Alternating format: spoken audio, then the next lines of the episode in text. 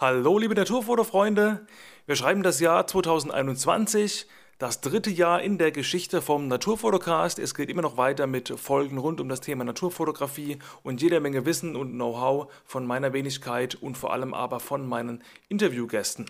Ich hoffe, du hast das Jahr gut gestartet. Ich hoffe, du hast nicht nur gute Vorsätze, die im Februar schon wieder im Sande verlaufen, sondern du hast dir wirklich ähm, Ziele gesetzt, fotografische, persönliche, finanzielle, berufliche Ziele, egal in welcher Kategorie, und ähm, wirst daran arbeiten, diese Ziele umzusetzen. Und ich habe mit einem ja, sehr zielstrebigen jungen Fotografen, einem netten Freund und Kollegen von mir in dieser Folge gesprochen, mit dem Samuel Hucken aus Norddeutschland. Er hat sich im letzten Jahr verstärkt mit der Fotografie der Schmetterlinge auseinandergesetzt, hat sich da wirklich tief eingelesen, viel ausprobiert, auch richtig gute Ergebnisse schon rausgeholt und er hat sich eben auch mit anderen Fotografen, die in diesem Gebiet eben schon wesentlich erfahrener sind als er selbst, zusammengetan, um eben von denen zu lernen.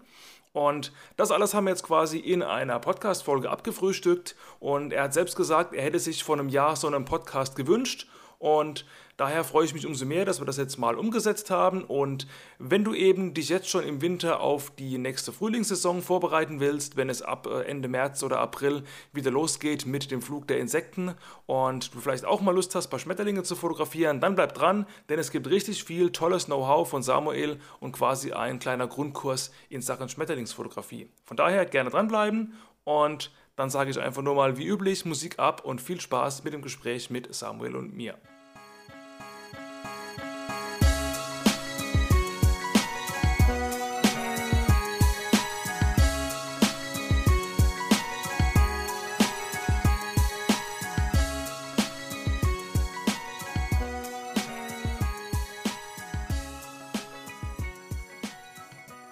Jo, Samuel, willkommen zurück im Naturfotocast. Äh, das ist, glaube ich, das erste Mal, dass ich willkommen zurück sage. Du bist äh, Wiederholungstäter. Wir haben ja schon mal eine Folge gemacht, die äh, witzigerweise eigentlich auch gar nicht zu dem Thema war, das uns eigentlich am meisten umtreibt, nämlich die Vogelfotografie. Damals haben wir über die Milchstraße gesprochen. Der ein oder andere Hörer wird sich vielleicht erinnern. Ist, wie ich finde, erstaunlicherweise eine der erfolgreichsten Folgen, also auch ein Thema, das viele interessiert. Und äh, ja, mal schauen, ob man den Erfolg heute anknüpfen können mit einem weiteren tollen Thema, nämlich der Schmetterlingsfotografie, mit der du dich ja in dem ja, letzten Jahr hauptsächlich mal intensiver beschäftigt hast. Da bin ich mal gespannt, was wir da alles für, ähm, ja, für tollen Content erfahren von dir. Aber ähm, am Anfang vielleicht mal kurz, du hast ja inzwischen auch einen eigenen Podcast äh, mit ein paar Kollegen gemacht, der sich äh, vorwiegend an Ornithologen richtet. Vielleicht kannst du da irgendwie mal kurz... Ähm, erzählen, worum es da geht, bevor wir ins Schmetterlingsthema reingehen, dass eben die Hörer vielleicht auch nochmal eine Empfehlung für einen anderen Podcast haben. Ja, hallo Jochen, herzlich Dankeschön, dass ich in dem äh, Podcast wieder dabei sein darf. Ähm, genau, also wir haben den ähm, Bird Podcast gegründet. Das ist, glaube ich, jetzt schon sechs Monate her. Ähm, der Podcast handelt im Prinzip, also ist eigentlich speziell für Ornis gemacht, also für, für Vogelbeobachter. Ähm, wir machen so ein so ein Sonntagsupdate, wo wir die ganze Woche einmal Revue passieren lassen, sagen, welche seltenen Arten in Deutschland, Österreich, Schweiz gesehen wurden und machen noch ab und zu ähm, Artenporträts oder ähm, ja, machen spezielle Folgen zu einem speziellen Thema, die dann auch mal eine halbe Stunde gehen. Ähm, und der Podcast ist auf allen Podcast-Anbietern verfügbar, also Spotify, Apple Podcasts, wo auch immer man es hören will. Und auf Instagram haben wir auch einen kleinen Account. Und ja, das eigentlich mal zu dem Podcast. Also ich kann ihn auf jeden Fall empfehlen. Das ist für alle Leute, die sich äh, mit Vogelbeobachtung auseinandersetzen. Alle anderen ist es dann ein bisschen schon sehr zu spezifisch. Also es geht wirklich nur um das Thema Vogelbeobachtung und alles, was dazugehört. Okay, also eben, Leute, ihr habt es gehört, für alle von euch, die äh, nicht nur fotografieren, sondern auch mal wirklich äh, ganz tief in das äh, Artenwissen und in die Vogelkunde eintauchen wollen, schaut gerne mal bei Birdbeats rein. Äh, wird natürlich äh, wie alles andere von dir, wo man dich finden kann, auch in der Beschreibung und in den Show Notes verlinkt. So, jetzt aber genug ähm, von den Birdies. Lassen uns, zu, lass uns mal zu kleineren Tieren gehen, die auch fliegen, zu den Schmetterlingen. Du hast dich da intensiv damit beschäftigt und ähm, da wollen wir jetzt einfach ein bisschen das Thema abklopfen. Wie geht man daran? Wie findet man die? Was muss man beachten? Wie fotografiert man die gut? Ähm, Vielleicht fangen wir mit Equipment an. Ich denke mal, da sind wir im Makrobereich unterwegs. Du wirst wahrscheinlich eine Makrolinse drauf haben. Ähm, Kamera logischerweise und ähm, Stativ vielleicht, irgendwelche Reflektoren oder so. Also was hast du an Equipment im Fotorucksack, wenn du auf eine Schmetterlingstour gehst? Ja, also ganz grob erstmal möchte ich vielleicht ganz kurz starten. Ähm, vor einem Jahr ähm, hätte ich mir gerne so einen Podcast gewünscht, weil ich war nämlich genau an diesem Punkt, ich wollte nächstes Jahr, also in, dieses Jahr, wo ich jetzt fotografiert habe, wollte ich gerne Schmetterlinge foto fotografieren. Und ähm, das heißt, das Jahr 2020 ist für mich das erste Jahr, wo ich fotografiert habe, habe mir das ganze Wissen im letzten Winter angeeignet und ähm, bin jetzt im Prinzip so weit, dass ich ein Jahr Revue passieren lassen kann und schon wirklich sehr, sehr viele coole Erlebnisse hatte. Aber ich sage euch jetzt schon mal, der Weg dahin ist wirklich nicht einfach. Also man sagt immer so schnell, ja, ich gehe mal ein paar Schmetterlinge fotografieren. Wir werden es im Laufe des Podcasts hören. Äh, es, wird, es ist nicht so einfach, man muss sehr viele Sachen beachten. Zum, Equip zum Equipment, was ich nutze, ähm, ich nutze eine ähm, Vollformatkamera, die Nikon D750, die ist schon ein bisschen in die Jahre gekommen. Ich glaube, an die sechs Jahre alt, aber ähm, die Leistung ist immer noch super gut. Ähm, man kann natürlich auch APC oder ähm, Micro Four Thirds Sensoren benutzen, das ist auch kein Thema. Ähm, wichtig wird es dann, wenn es zu den Objektiven geht. Also die klassische Makrofotografie, ähm, wenn man jetzt in den 1 zu 1 Abbildungsmaßstab geht, ähm, da ist man, glaube ich, dann eher besser oder eins zu eins oder mehr bei Art of Swarmy oder bei den anderen Kollegen aufgehoben, die dann diese krassen Stackings machen. Also theoretischerweise braucht man eigentlich gar keine Makrolinse. Man, es würde auch theoretischerweise mit einem Teleobjektiv zum Beispiel funktionieren. Das Ganze geht eigentlich so ab 90 mm los, sagt man. Also ab da ähm, ja, äh, wird, der, wird der Hintergrund im Prinzip hinten so unscharf, dass man halt diesen, diesen schönen unscharfen Hintergrund hat und das den Schmetterling hervorhebt. Wichtig dabei ist, ähm, das Ganze makrotechnisch, also die Linsen fangen so bei 90 mm an, da hat man zum Beispiel das Tamron 90 mm und es geht aber auch bis 180 mm. Da gibt es sogar noch ein Makroobjektiv von Sigma. Ähm, das ist dann wirklich schon sehr, sehr krass nah dran. Ähm, hat auch ein, eine ganz andere ähm, ja, äh, Verzerrung, sag ich mal, als ein 90 mm Objektiv, was natürlich schon stark weit, weitwinkliger ist. Ähm, also ich benutze jetzt zum Beispiel das Sigma 150 2.8, das ist so ein Standardobjektiv, sage ich jetzt mal. Also alle Leute, mit denen ich fotografieren war dieses Jahr, ähm, hatten das Objektiv. Ähm, natürlich geht auch ein 100er 2.8 von Canon, äh, ein 105er. Also ich kriege auch viele Fragen bei Instagram, ne, welches Objektiv. Und im Endeffekt, jeder Anbieter wird seine Berechtigung haben, dass das Objektiv super gut ist und die Ab äh, Darstellung super ist. Was ich schon gehört habe, ist, was man vielleicht beachten kann, wenn man ein Auge hat für den Gebrauchtmarkt, ist mal Ausschau zu halten nach einem alten Sigma 150 2.8 Objektiv. Also ich habe jetzt zum Beispiel die neuere Variante gekauft, weil ich dachte, okay, neuer, besser, ne? Ähm, besserer Autofokus, besserer Stabilisator. Das alte Objektiv ist aber tatsächlich von der Abbildungsleistung und auch von der, von der, ich sag mal, ähm, die Bouquetlichter und die Bouquetkreise und alles, was mit dem Hintergrund zu tun hat, ist viel angenehmer, viel weicher als mit dem neuen Objektiv. Also ich war mit allen, mit denen ich bisher unterwegs war, hatten das alte Objektiv und die waren davon begeistert. Problem dabei ist, das Objektiv ist so gefragt, dass du es kaum auf dem Gebrauchtmarkt kriegst. Also eBay Kleinanzeigen, du findest es nicht. Zumindest nicht für Nikon. Also für Canon vielleicht schon ab und zu, aber es ist wirklich sehr rar, weil die Leute es halt nicht abgeben, abgeben wollen. Ne? ähm, Genau, dann natürlich super wichtig ist ein, ist ein Stativ. Ne? Also ohne Stativ geht gar nichts. Du bist oft morgens in den Morgenstunden unterwegs, da arbeitest du mit einer Fünfzehntel, einer Dreißigstel aufwärts. Und ähm, da geht aus der Hand geht da gar nichts mehr. Außerdem, komme ich später auch zu, muss man die Hand frei haben für andere Geschichten. Das heißt, Stativ ist wirklich wichtig. Dazu muss ich sagen, ich wollte mir Anfang des Jahres ein ein, ein, super gutes Stativ kaufen von Berlebach, so ein, so ein Holzstativ, was total stabil ist. Ich wollte mir einen geilen Kopf kaufen von Novoflex für, weiß ich, 500 Euro. Im Endeffekt habe ich es nicht gemacht, habe immer noch mein altes Reisestativ für 80 Euro und es hat auch geklappt. Aber man muss dazu sagen, es war schon zum Teil sehr wackelig. Also ähm, Stabilität ist ja wirklich alles, das kann ich jetzt schon mal sagen. Ähm, dann habe ich noch einen Bodensack, den habe ich immer dabei, falls ich mal vom Boden aus fotografiere. Also nicht alles macht man vom Stativ aus, man kann auch am Boden fotografieren, wenn der Schmetterlingsansitz mal ein bisschen weiter unten ist. Ähm, genau, und dann kommen wir zum zweiten Thema, das spezielle Zubehör. Zweite ja, warte, warte, mal ganz ja. kurz. Du hast, ähm, du, du, hast vorhin, glaube ich, Sigma 150 gesagt, aber das ist ein 105, oder? Nee, es gibt auch ein 150er. Oder ist es ein Gibt beides. Ah, okay, mhm. okay, gibt beides. Okay, weil ich, ich kenne, also mir ist es nur das 105er äh, bekannt, deswegen war ich kurz stutzig. Okay, okay. Nee, genau, es gibt, es gibt beide Objektive, ja. Ähm, genau, und zum speziellen Zubehör, jetzt nochmal zurückzukommen, ähm, das hast du vorher schon erwähnt, Jochen, Reflektor bzw. Diffusor. Also, das ist eine von diesen Dingen, die ich mir dieses Jahr dazu gekauft habe. Genauso wie die Pflanzenklammer. Also, die beiden Dinge hatte ich noch nicht. Ähm, zum ersten, Reflektor und Diffusor, extrem wichtig. Also, die Technik, dazu kommen wir später, aber ich sage jetzt schon mal, das ist wirklich sehr wichtig, das Ding zu haben.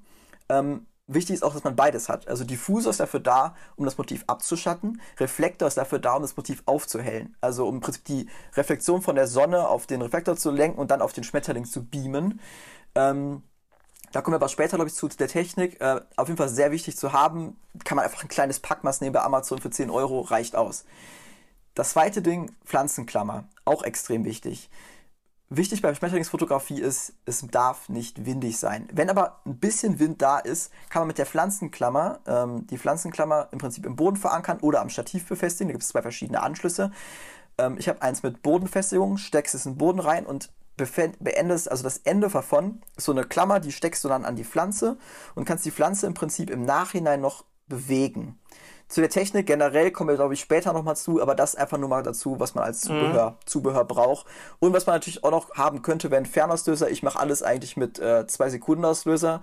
Fernauslöser habe ich irgendwie immer Probleme mit. Also ich habe einen und ich stecke den drauf und das funktioniert auch alles, aber der löst irgendwie nicht aus. Deswegen habe ich mir immer gedacht, äh, ich mache es einfach per zwei Sekunden Auslöser, geht ja auch. Ähm, man muss da halt gucken, dass man halt ein stabiles Stativ hat. Ne? Ähm, genau, das wäre es erstmal von den, von den, vom Equipment her. Ja, okay. Also von daher, ähm, wenn jetzt jemand eine Makrolinse schon hat und eine Kamera schon hat und ein Stativ hat, ist es eigentlich gar kein großer Kostenfaktor, dann noch was äh, abzugraden. Eben so ein äh, Diffusor oder Reflektor, das ist ja quasi diese, diese auffaltbaren Schirme, quasi jetzt für jemand, der es gar nicht kennt, wie so eine riesen äh, Frisbee aus Stoff, sag ich mal. Ähm, das, eben, das kostet irgendwie, wie du gesagt hast, 10 Euro, das kostet ja nichts, so ein Teil.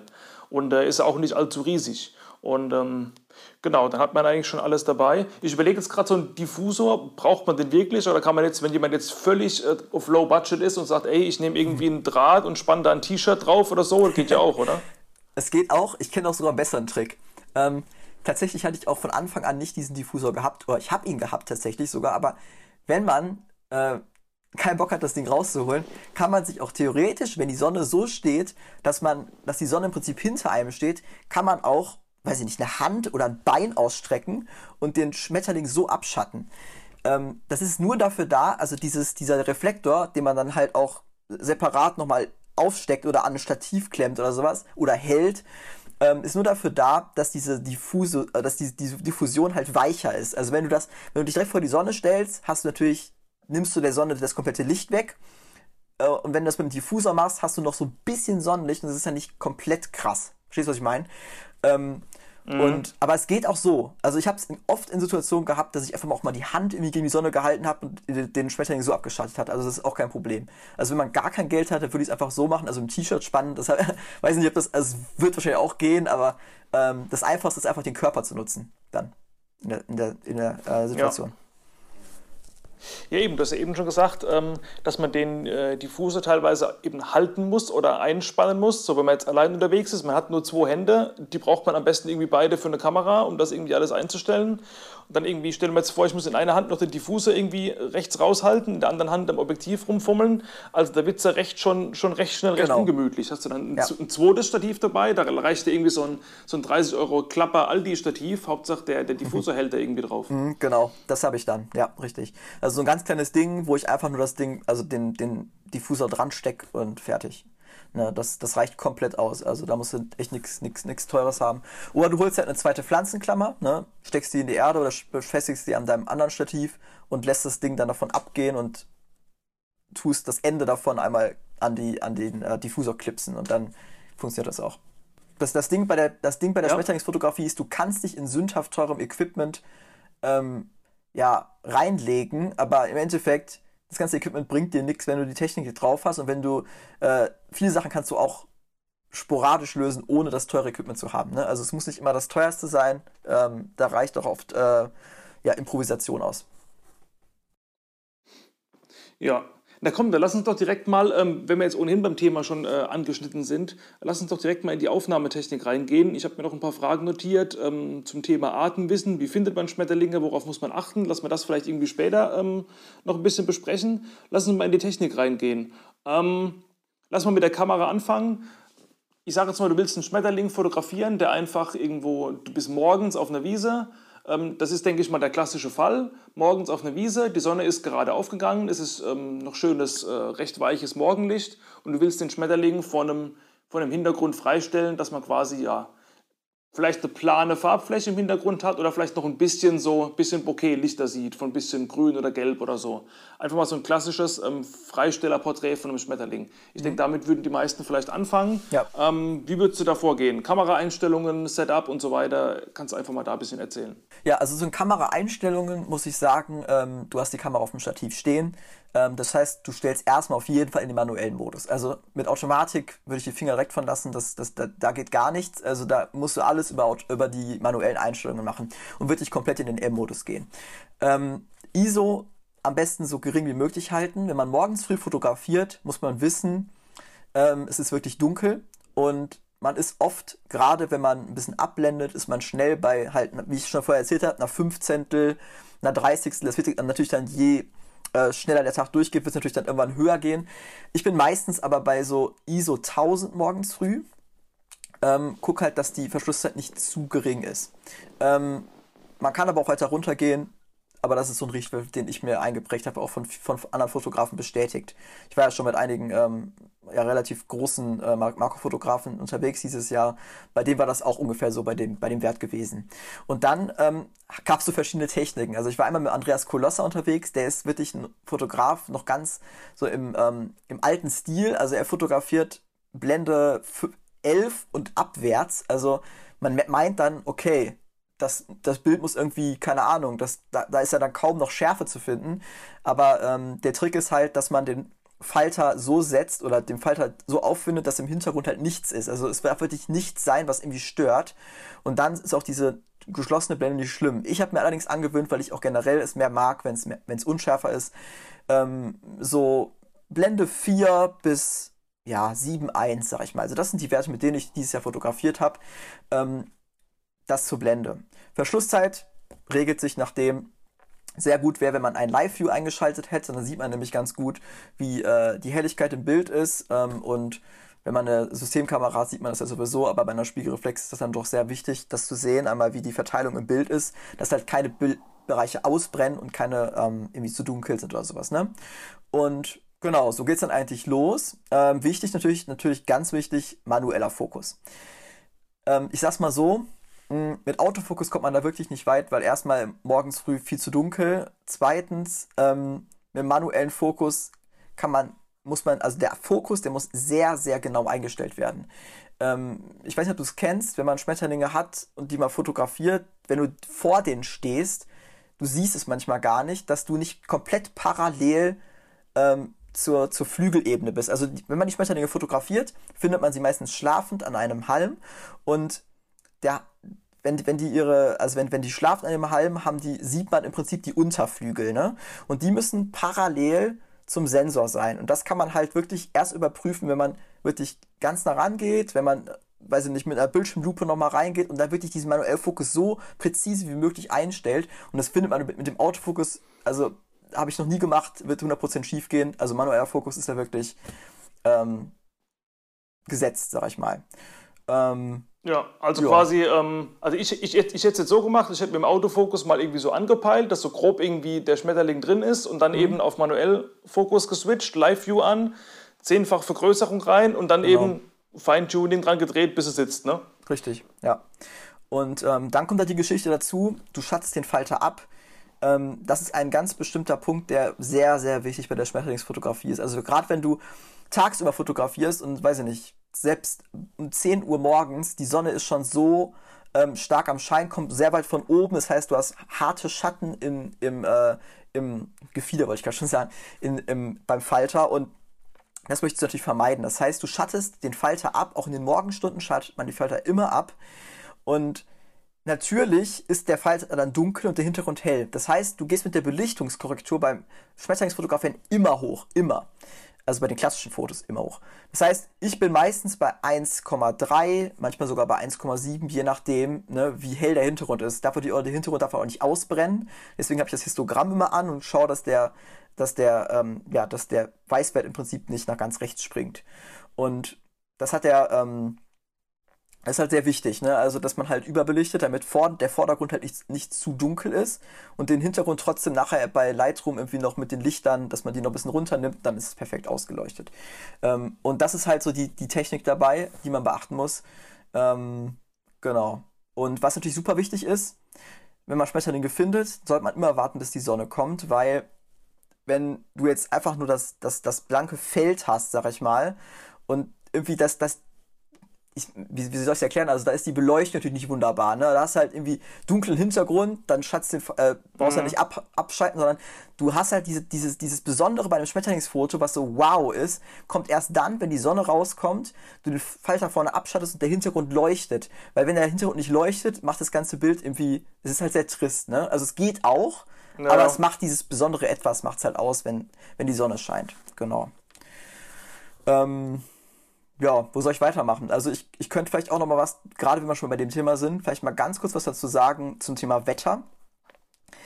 Was sehr viele Leute vernachlässigen, ist das Wetter. Also ich muss dazu sagen, ich habe am Anfang viel darüber gelesen und wusste es im Vorhinein schon, dass ich mich wirklich sehr aufs Wetter fokussieren muss. Das heißt, wenn du sagst, du wolltest Falter fotografieren gehen, dann schaust du dir abends immer das Wetter an. Und es bringt nichts, du musst, du musst nachts aufstehen dafür. Also der Sonnenunter Sonnenaufgang äh, zu Frühlings- und zu Sommerzeiten ist natürlich äh, fern von dem, was wir jetzt haben im Winter. Aber also ich mache, mhm. hab's meistens so 3 Uhr, ne? Also spätestens 3 Uhr aufstehen, weil ich muss meistens auch zu den Orten fahren, muss noch irgendwie laufen, dann musst du die Falter erstmal finden, bis die Sonne Aufgang ist. Also das Schlimmste, was du haben kannst, ist, die Sonne geht auf, du findest einen Falter und der fliegt weg.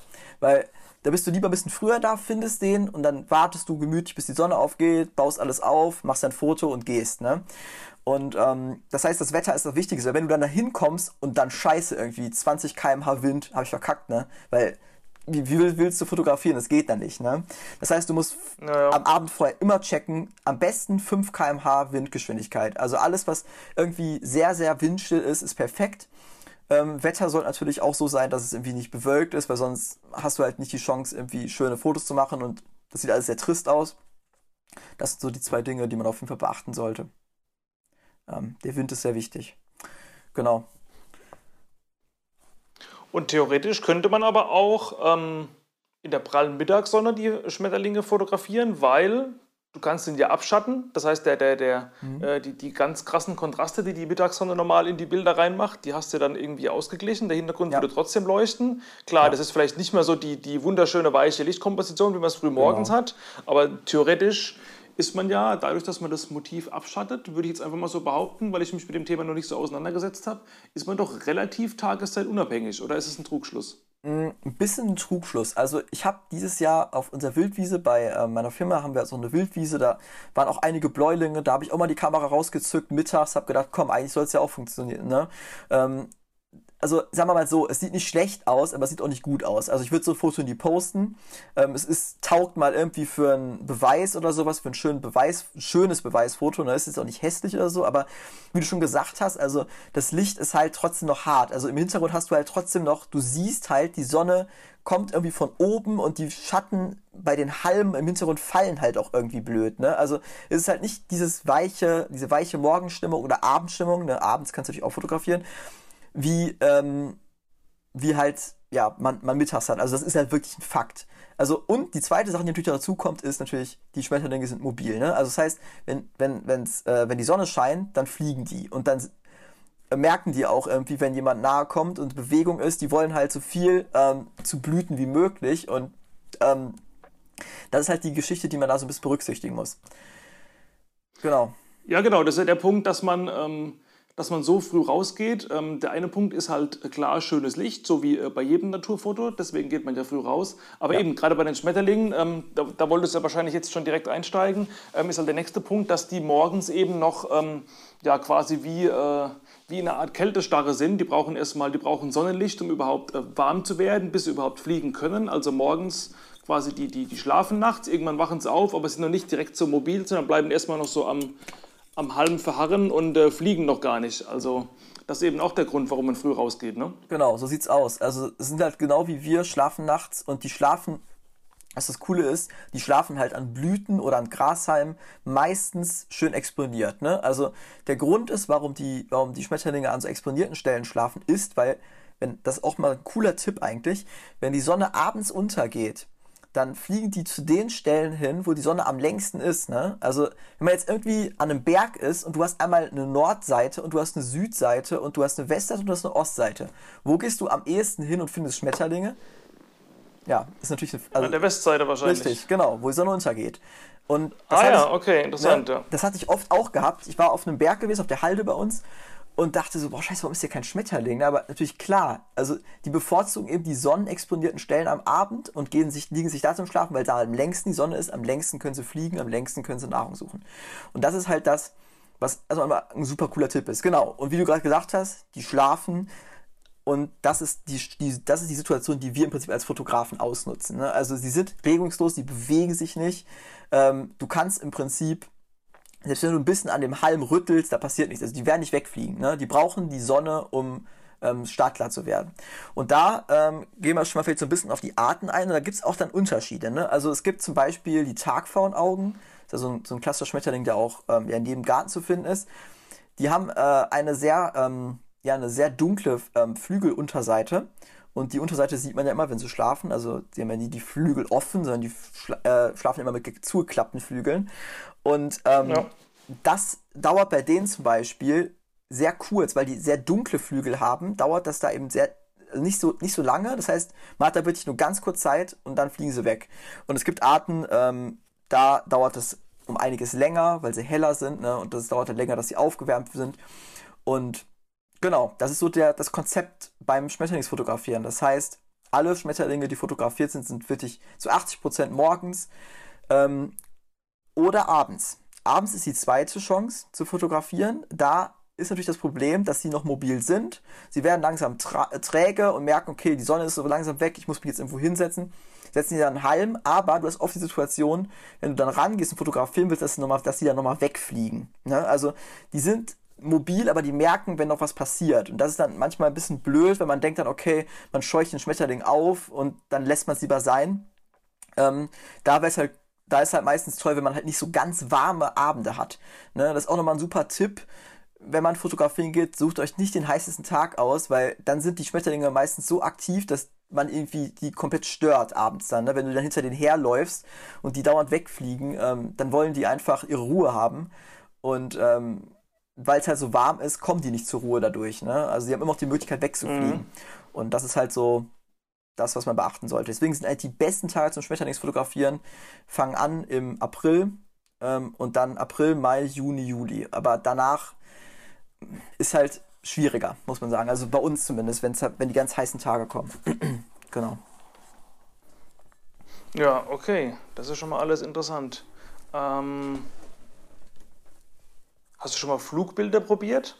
Mal tagsüber? Weil das stelle ich mir jetzt richtig krass schwer vor, ja, weil die ja. wirklich so, so schnell sind und äh, mhm. ja. Also, ne, habe ich noch nicht, habe ich noch nicht probiert und habe ich auch noch nicht geschafft. Das Einzige, was ich ähm, mal schaffen möchte, ist, nächstes Jahr auch so ein, ein Traumbild von mir ist, ist äh, ein Schmetterling zu fotografieren, wenn der wegfliegt, also von der, vom, vom Ansitz los, ne?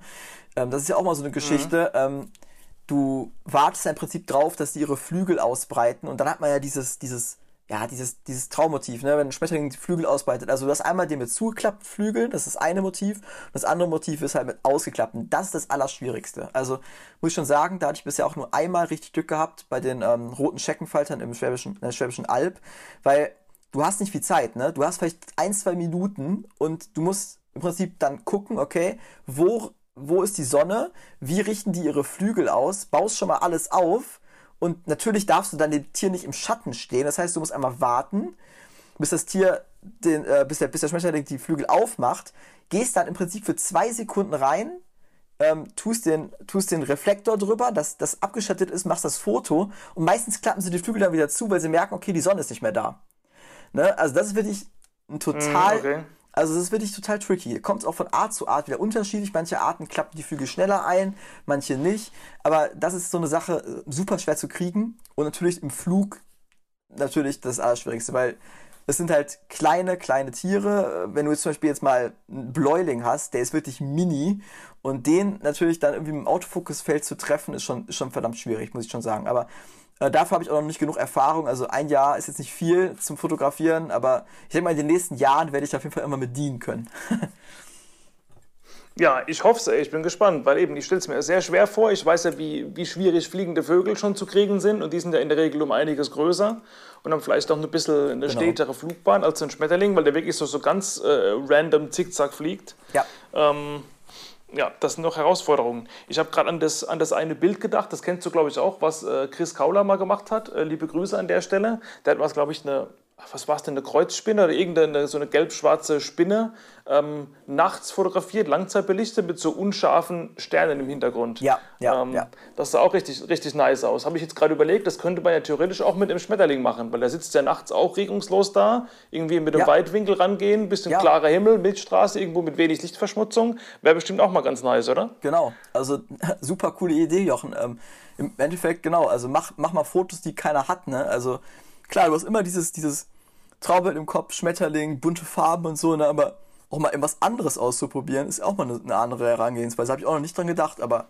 why not? Also, ja, also natürlich, ne, du kannst mit Weitwinkel auch äh, Schmetterlinge fotografieren. Zum Beispiel, da kann man sehr gut das Habitat zeigen, ne? Also in welchem Umfeld die leben. Ähm, also da ist super viel möglich. Äh, bei mir war es erstmal wirklich der Fokus dieses Jahr, diese klassischen Fotos erstmal zu kriegen, weil das ist nicht so einfach. Also mhm. man sagt ja immer so, ja, ich gehe mal Schmetterlinge ja. fotografieren du weißt ja wahrscheinlich selber, wir haben das Insektensterben in Deutschland, das ist echt auffälliger denn je. Also diese ganzen klassischen Flächen, diese Grünland, was man findet, ne, da ist kaum noch ein Schmetterling zu finden. Also ähm, man muss nach den Flächen, muss man wirklich suchen. Also ich bin mit dem Fahrrad hier tagelang rumgefahren, habe nach äh, Schmetterling gesucht und im Endeffekt musste ich dann wirklich doch in die Eifel fahren, um auch geile Schmetterlinge vor die Linse zu bekommen.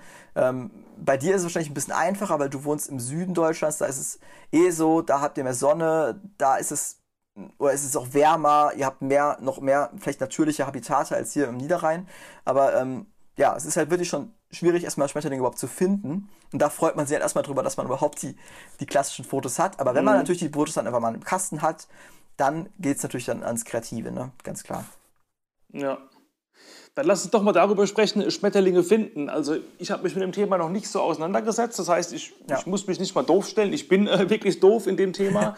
ähm, wenn jetzt jemand morgens um drei aufsteht, geht irgendwie auf eine Wiese, äh, leuchtet mit seiner Taschenlampe da rum und merkt dann, ach Mist, da ist ja gar keiner. Ja, ja, Dann geht er frustriert heim und hat keine Lust mehr. Also wie kann man sich vorbereiten, genau. beziehungsweise wo hast du dir das ganze Wissen rausgeholt? Mhm. Ähm, ja, ja, welche Wiesen sind gut, welche Habitate sind gut, weil wir reden die ganze Zeit auch über, über Schmetterlinge im Allgemeinen. Das ist ja wie wenn, mhm. fast wie wenn man über, über Amphibien, über Vögel spricht. Ja, da gibt es so viele Arten, die alle mhm. unterschiedlich sind. Ja. Ähm. Es gibt da bestimmt so, so gemeinsame Nenner, wo man quasi die Trefferquote erhöhen kann. Also mhm. was sind da die Tipps für die Leute, die anfangen wollen, dass sie nicht äh, frustriert nach Hause gehen und äh, nichts gefunden haben? Ja, also super wichtig ist wirklich erstmal das ganze Artenwissen. Also wichtiger als bei Vögeln. Also Vögel, die siehst du überall rumfliegen, ne? Aber bei Schmetterlingen ist es da wirklich heutzutage schon wirklich schwieriger. Und wir gehen mal runter von dem Begriff Schmetterlinge. Bei Schmetterlingen gibt es in Deutschland 3700 Arten, habe ich gerade nochmal nachgeguckt.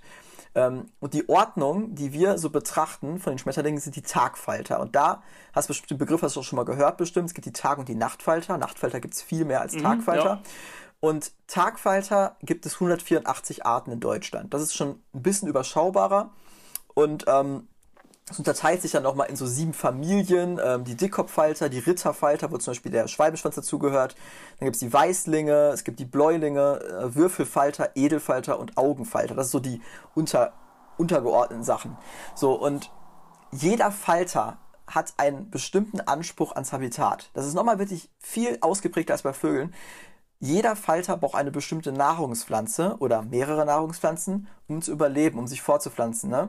wo er die Eier dann nachher dran ablegt. Und diese Pflanzen musst du finden. Das heißt, du suchst erst nach Pflanzen und nach Habitaten, wie zum Beispiel ähm, eine Wildwiese, wo, weiß ich, Natternkopf draufsteht, wo, ähm, weiß ich nicht, wilde Möhre zum Beispiel draufsteht. Äh, diese Doldenblütler, diese großen Pflanzen mit den weißen äh, Blüten, das sind die Doldenblütler, das sind zum Beispiel eine super Nahrungspflanze für ganz verschiedene Schmetterlinge, wie zum Beispiel den Schwalbenschwanz. Wenn du solche Pflanzen findest, dann erhöht sich die Wahrscheinlichkeit, dass du dort auch diesen Schmetterling findest. So, und dieses Wissen oder dieses Wissen oder dieses Verstehen musst du erstmal in den Kopf bekommen. Ähm, eine super, mhm. äh, also das ist erstmal das, das Grundwissen, was man braucht. Das heißt, man sucht erstmal nach den Habitaten. Ähm, ich fange direkt mal mit einer Sache an, die äh, super für Einsteiger ist, ist nämlich der Aurora-Falter.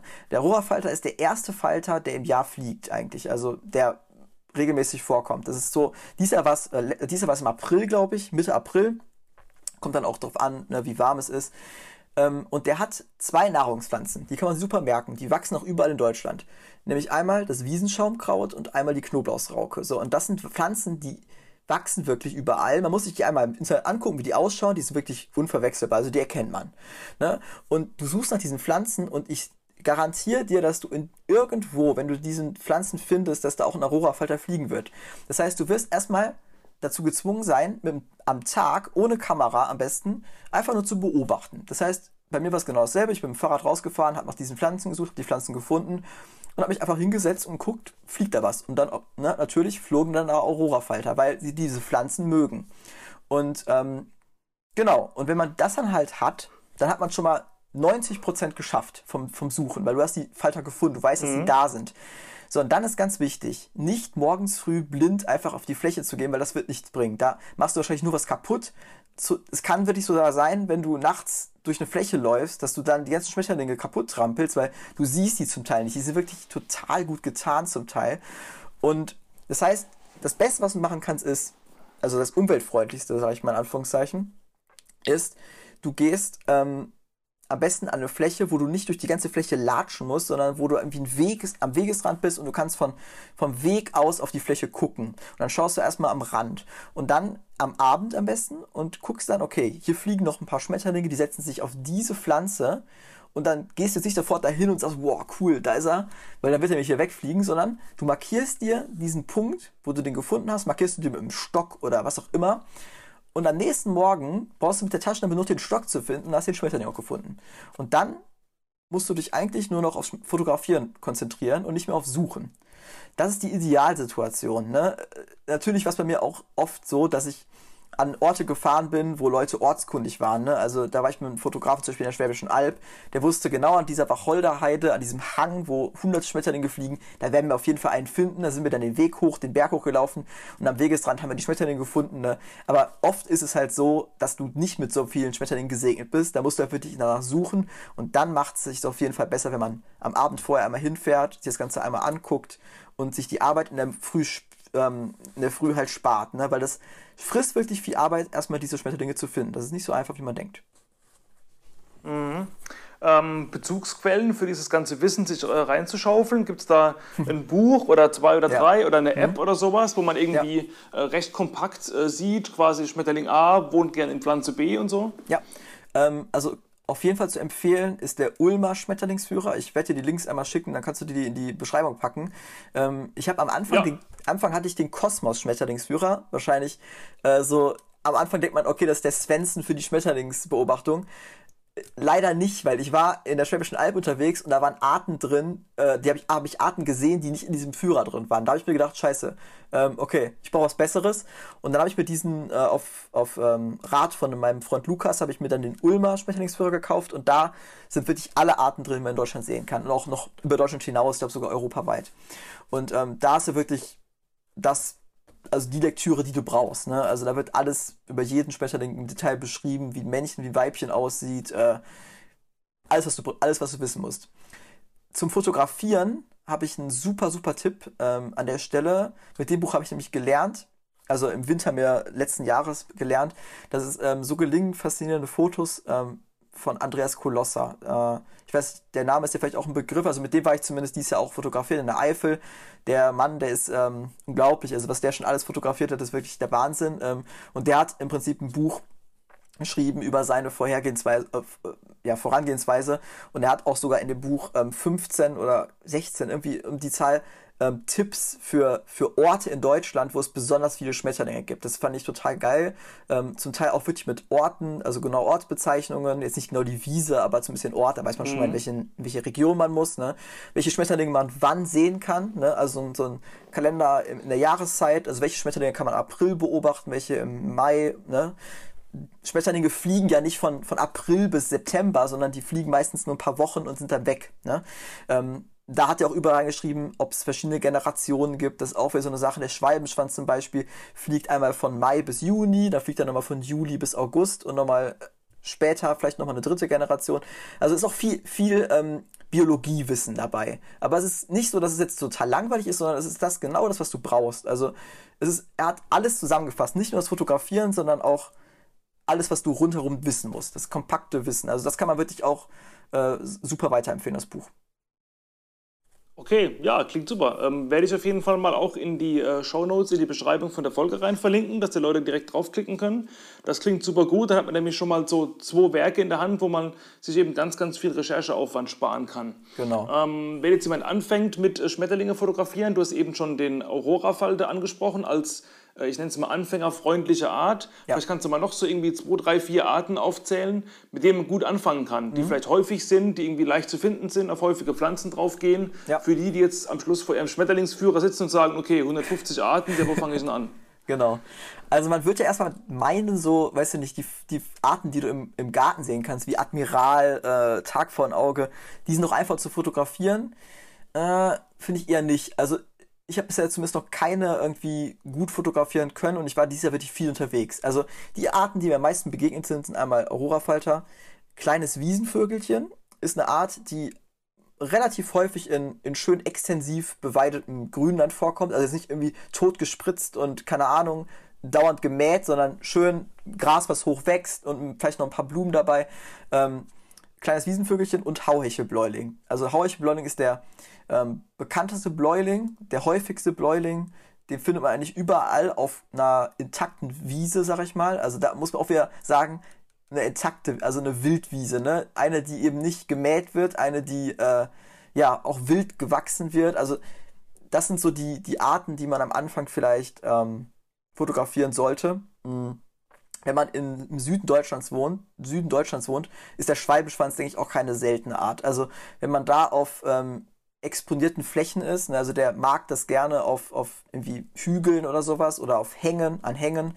Ähm, und wenn man da halt dann zum Beispiel die wilde Möhre oder sowas findet, das sind halt diese Indiz, Indiz, Indizpflanzen, um den halt zu finden, dann ist auch die Chance relativ hoch, dass man einen Schwalbenschwanz findet. Bei mir ist es halt ein bisschen ist ja wirklich relativ selten, weil wir halt diese, diese Wärme und diese exponierten Flächen halt nicht haben, weil wir ein sehr flaches Land haben hier, kennst du ja, warst ja schon mal da. Ähm, aber bei euch, ja. unten, bei euch und im Süden, also da sollten die wirklich ähm, relativ, relativ häufig sein. Also das sind erstmal vielleicht die Arten, auf die man sich konzentrieren kann. Und wenn wir schon beim Schwalbenschwanz sind, der Schachbettfalter zum Beispiel ist auch eine Art, die im Süden Deutschlands wirklich regelmäßig in, in großer Zahl vorkommt. Ähm, da sollte man, wenn man an die richtigen Stellen fährt, sollte man da auch, denke ich, nicht enttäuscht werden.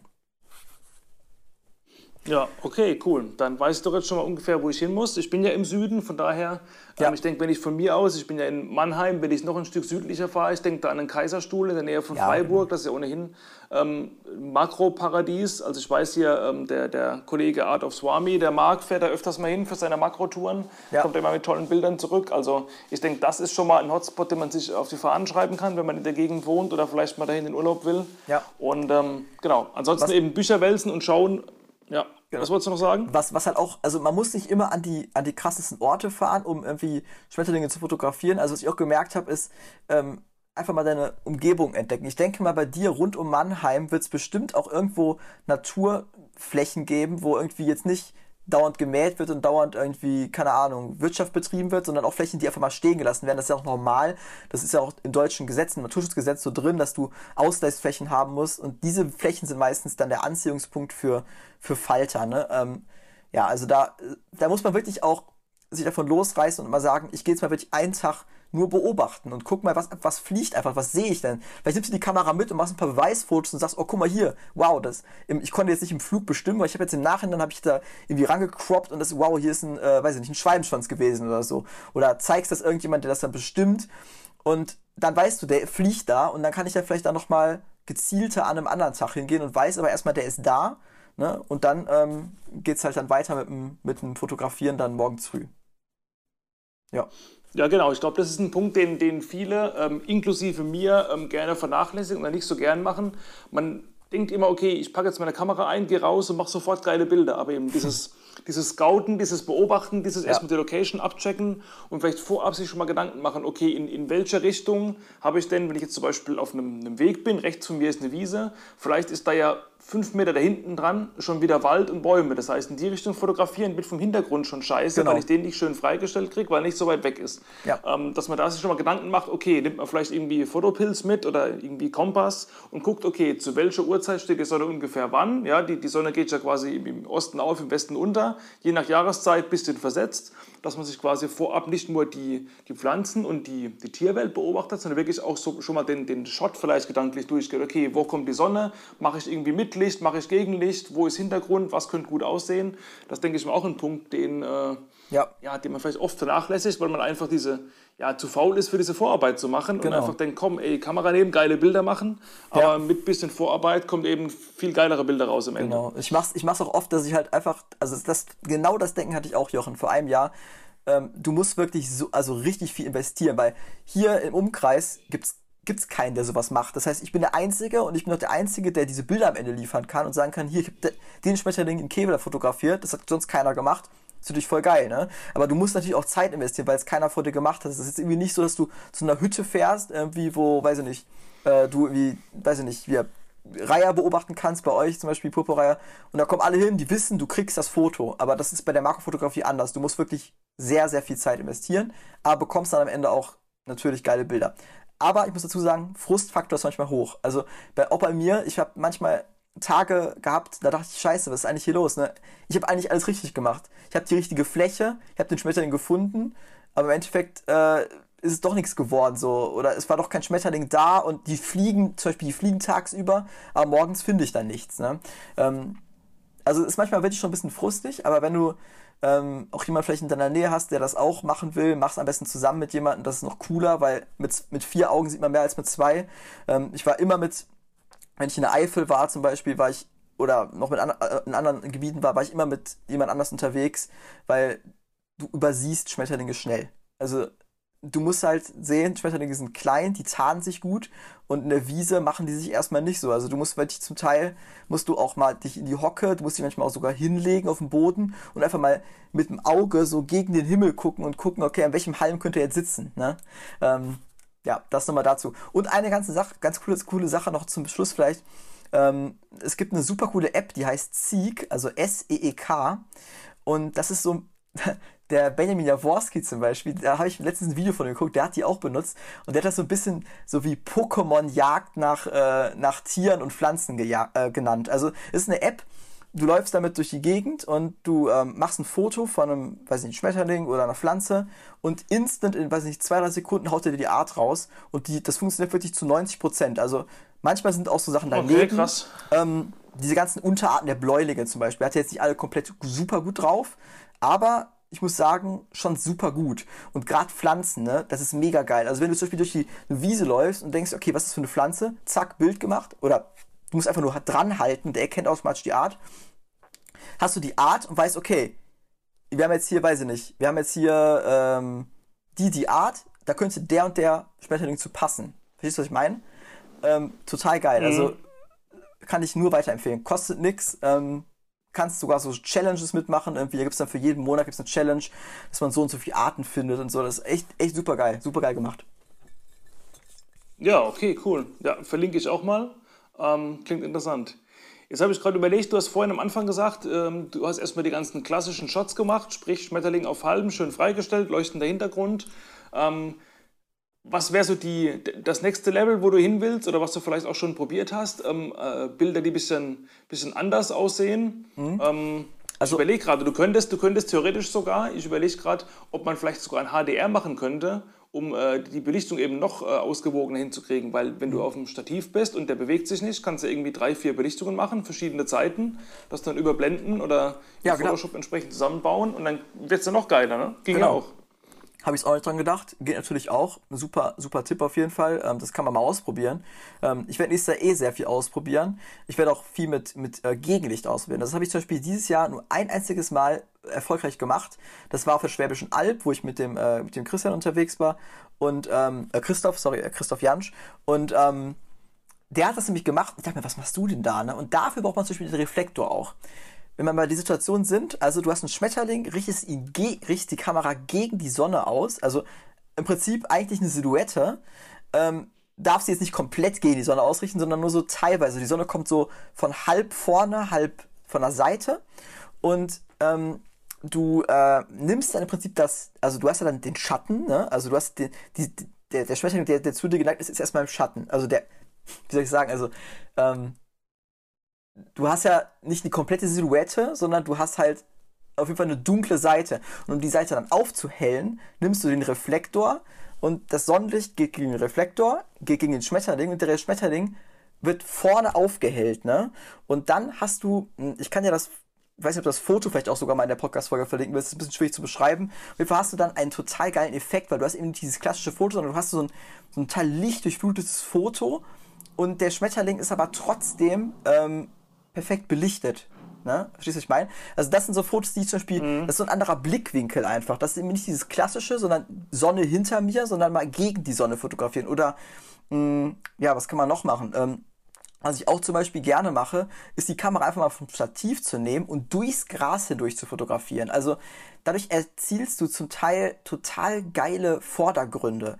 Ähm, zum Beispiel mein Aurora, Top Aurora Falter Bild ist das Bild, wo ich ähm, ich habe die ganze Zeit mit Stativ fotografiert, hab mal gedacht, ey komm, ich nehme das Ding runter, tue es auf den Bodensack, auf den, auf, auf den Boden und der Rohrfalter, der mhm. saß so, weiß ich nicht, so 15 Zentimeter über dem Boden nur, also wirklich total optimal. Und dann habe ich ähm, Live-View, Klappdisplay hochgeklappt und habe nach einer Stelle gesucht, wo der Halm mit dem Aurora-Falter ähm, im Prinzip im Hintergrund, weil Hintergrund war Wald, wo da eine Lichtung ist. Und ich habe dann dadurch das gefunden, wo der Halm mit dem Aurora-Falter eine Lichtung ergibt, die im Hintergrund in Bouquetlichtern so gezeichnet ist. Also, und dann rundherum hast du dann halt so das, ja, das, das tolle Bouquet aus, äh, aus den Pflanzen, die drumherum gewachsen sind, wo das Licht noch von rechts reinkam. Also das war die perfekte Situation. Und da muss es wirklich möglich sein, dass man auch mal das, die, die Kamera vom Stativ runternimmt und mal auf den Boden legt oder mal was ausprobiert. Wie ich gerade schon gesagt habe, Gegenlicht, äh, ja, also solche Sachen werde ich vermehrt nächstes Jahr machen. Und natürlich auch die Geschichte mit ähm, mehr mit offenen, also mehr mit äh, geöffneten Flügeln. Also es sagt sich wirklich leicht, aber Jochen, ich sag dir, das, das ist wirklich extrem, extrem schwierig, das hinzukriegen. Die Leute, die die ganzen Fotos gemacht haben, die machen schon jahrelang das. Also die haben die Fotos alle aus dem Archiv und äh, zeigen die jetzt alle. Also es ist halt wirklich nicht einfach. Ähm, man muss sehr, sehr, sehr viel Geduld mitbringen um das Foto hinzubekommen und dann auch von verschiedenen Arten. Ne? Da gibt es Arten, da ist es extrem schwierig, wie zum Beispiel, ähm, weiß ich nicht, Tag vor ein Auge, große Eisvogel, das ist auch so ein Riesenschmetterling, auch extrem schwierig, weil der auch normalerweise in Sekunden wegfliegt. Also da musst du wirklich, da musst du sehr viel zusammenpassen, damit man solche Fotos hinkriegt. Ne? Ähm, genau, das sind alles, alles so, so, so Traumfotos. Und dann habe ich noch natürlich Zielarten für nächstes Jahr. Ähm, das ist bei mir zum Beispiel der Schwalbenschwanz. Den habe ich dieses Jahr nicht geschafft, obwohl ich in sehr vielen Habitaten war, wo der Schwalbenschwanz vorkommt. Aber ein Foto habe ich nicht hinbekommen, weil immer, also immer hat irgendwas gefehlt. Ähm, auch oft die, das Portion, die Portion Glück. Da war einmal zum Beispiel die Situation, da ist ein ein Sportflieger ist mit seinem Drachen durch die Gegend geflogen und hat den Schwalbenschwanz im letzten Moment noch aufgescheucht. Ich wollte am nächsten Morgen dann zu dem Ansitz hin und wollte ihn da fotografieren. Ähm, und der hat ihn halt weggescheucht dann noch. Ne? Und dann ist er irgendwo hingeflogen und habe ihn nicht mehr gefunden. Also ähm, passieren manchmal Sachen, aber dann nächstes Jahr hoffentlich klappt es mit dem Schwalbenschwanz. Das ist so meine, mein Ziel. Ähm, genau. Ja, das klingt ambitioniert. Normalerweise ist meine Schlussfrage immer die, äh, die Frage nach dem äh, Zielfoto, nach dem Bucketlist-Bild. Ich glaube, das hast du jetzt schon äh, äh, ordentlich ausgeführt, was du da noch vor Augen hast. Ähm, da wünsche ich dir auf jeden Fall ganz viel Glück dabei. Dankeschön. Und ja, ich muss auch mal schauen, ob ich vielleicht auch mal in der, äh, in der Disziplin ein bisschen einsteige. Vielleicht äh, raffe ich mich ja auch nächstes Jahr mal auf und werde mal hier die, die heimischen Wälder und Wiesen erkunden. Also auch jetzt gerade hier um Mannheim gibt es schon einige Gebiete, die da durchaus vielversprechend sein dürften. Ähm, eben. Oder du kommst mal vorbei, wenn ich ein paar Locations habe und dann äh, machst du mal hier ein Personal Coaching mit mir. Oder wir treffen uns in der Mitte, in der Eifel. Also Eifel ist wirklich einer der absoluten Top-Gebiete. Ähm, also für mich ist dann nur die Hälfte Fahrt, für dich ist die Hälfte Fahrt und wir kriegen auf jeden Fall, ich, ich kenne ja schon ein paar, paar Flächen, wo wirklich die, also die Wiesen voller Schmetterlinge sind. Ähm, das wird es auch nächstes Jahr nicht anders sein, weil da wird nichts gewirtschaftet. Ähm, da kriegen wir auf jeden Fall was hin. Ja, äh, hoffen wir, dass es uns äh, Corona äh, machen lässt ja. und dann ja. können wir sowas gerne mal angehen. Also das ist kein Problem. Alright, ich glaube, wir haben schon richtig lange geredet und ähm, ja, das war richtig viel ähm, wissenswerter Content von dir. Also ich glaube, da können alle, die zuhören, ähm, sicherlich noch einiges lernen. Ich hoffe, alle Leute da draußen, ihr habt äh, fleißig mitgeschrieben. Ansonsten drück auf äh, Rewind und hört die Folge einfach nochmal. Ähm, sie geht ja nicht weg, sie ist ja permanent hier ähm, online. Und ähm, ja, Samuel, danke schön, dass du wieder mal dabei warst. Ich denke, vielleicht machen wir, wenn wir wieder Themen finden, vielleicht noch die ein oder andere in Zukunft. Ansonsten sehen wir uns ohnehin hoffentlich in absehbarer Zeit wieder, so Corona will. Ja. Und ähm, ich werde eben deine Instagram-Account, der ähm, ja, ordentlich gewachsen ist im letzten Jahr, sowie deine Homepage und alles andere, was wir besprochen haben, werde ich verlinken, dass die Leute auch mal bei dir vorbeischauen können.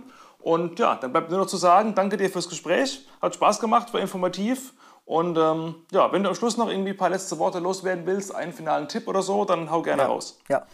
ja, vielen Dank für die Einladung, Jochen. Also hat mir wie immer sehr viel Spaß gemacht, mit dir zu quatschen. Ähm, genau, als, als finalen Tipp ähm, zum Thema Schmetterlingsfotografie ähm, ist wirklich ähm, sehr, sehr eindeutig. Man muss sich mit den, mit den Arten befassen, die man fotografieren will. Also nicht einfach nur sagen, ich gehe jetzt Schmetterlinge fotografieren, sondern ich will heute diesen Schmetterling fotografieren auf dieser Blüte mit diesem Hintergrund das nicht unbedingt so, aber man muss auf jeden Fall sagen, ich will diese Art fotografieren. Also das ist zumindest schon mal ein Ziel, mhm.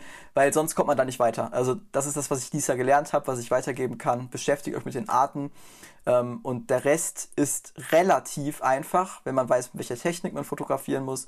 Ähm, aber das Schwierigste ist wirklich die Arten, erstmal die Schmetterlinge zu finden und das ist dann erstmal das Wichtigste. So von meiner Seite, genau. Und dann würde ich mich freuen, wenn ihr bei meinem Instagram vorbeischaut. Wie Jochen gerade schon sagte, ist dies Jahr sehr gut gewachsen. Ich freue mich da auch immer sehr, ähm, zum Beispiel Naturfotografen einzuladen in einem Live-Talk-Format. Ähm, also da werdet ihr immer unterhalten. Schaut gerne vorbei. Ich freue mich drauf. Ja, genau. Das ist quasi so was ähnliches wie ein Podcast, was du da auch hm. machst, nur quasi als ähm, Livestream bei Instagram, dass du mit verschiedenen Fotografen sprichst. Gucke ich auch immer gern so, ist immer informativ. Also eben alleine das ist schon ein Grund, ähm, dass ihr beim Samuel mal in den Account reinguckt. Und ähm, Hausaufgaben hat er euch eben schon mitgegeben, was die Planung angeht. Von daher könnt ihr jetzt direkt ähm, in die Umsetzung gehen und euch mal die ganzen Bücher anschauen. Wie gesagt, alles verlinkt. Jo, dann würde ich sagen, machen wir an der Stelle das Buch zu, beziehungsweise klappen die Flügel zu und legen uns schlafen. Von daher, Samu, ja. hau rein, mach's gut und äh, wir hören uns. Ja, bis dann, Jochen. Ciao. Soweit mit dieser Folge im Naturfotocast. Vielen Dank, dass du bis hierhin zugehört hast und ich hoffe, es war etwas dabei für deine eigene Fotografie, dass du direkt bei deiner nächsten Fototour umsetzen kannst. Bevor wir uns an dieser Stelle voneinander verabschieden und uns hoffentlich in der nächsten Folge wiederhören, will ich dir noch ganz kurz ein paar Hinweise mit auf den Weg geben, wo es noch mehr Content von mir in ähnlicher Machart gibt. Denn ich bin zum Beispiel auch bei YouTube aktiv. Da gibt es auch einen Kanal, den du dir gerne mal anschauen kannst, mit vielen Videos zum Thema Bildbearbeitung und Naturfotografie generell. Also auch da gerne mal reinschauen, einfach Jochen Keller als Suchbegriff bei YouTube eintippen und da wirst du ganz schnell meinen Kanal finden. Da kannst du gerne ein Abonnement da lassen, genauso wie bei dem Podcast auf dieser Podcast-Plattform, wo du gerade hörst. Dann verpasst du keine neue Folge bzw. auch kein neues Video. Ansonsten schau gerne auch mal auf meiner Homepage kellerfoto.de vorbei, denn da gibt es zum Beispiel ein kostenloses E-Book zum Abgreifen mit 40 Seiten Praxistipps rund um das Thema fliegende Vögel fotografieren. Also wenn du in der Vogelfotografie aktiv bist, dann hol dir das gerne mal, kostet wie gesagt keinen Cent. Ansonsten gibt es da noch weitere Produkte für dich, um deine eigene Naturfotografie und deine Bildbearbeitung besser zu machen, wie zum Beispiel Presets für Lightroom, um noch schneller zu guten Ergebnissen zu kommen oder auch für Lightroom Classic Classic User einen kompletten Videokurs mit dem Titel Zeitsparen in Lightroom, der eben, wie der Name schon sagt, verschiedene Wege aufzeigt, wie man seinen Workflow einfach rasant beschleunigen und somit seine Bildschirmzeit minimieren kann bei gleich guten Bildergebnissen. Würde mich freuen, wenn du da gerne mal reinschaust. Wenn du Kritik oder Anregungen hast, dann schreib mir das gerne. Und wenn dir dieser Podcast gefällt, erzähl gerne deinen Freunden und Fotokollegen davon. Und da kommen vielleicht noch mehr Leute die Möglichkeit, hier ein bisschen Wissen zu tanken. Von daher, danke fürs Zuhören nochmals und bis zum nächsten Mal. Peace out und ciao.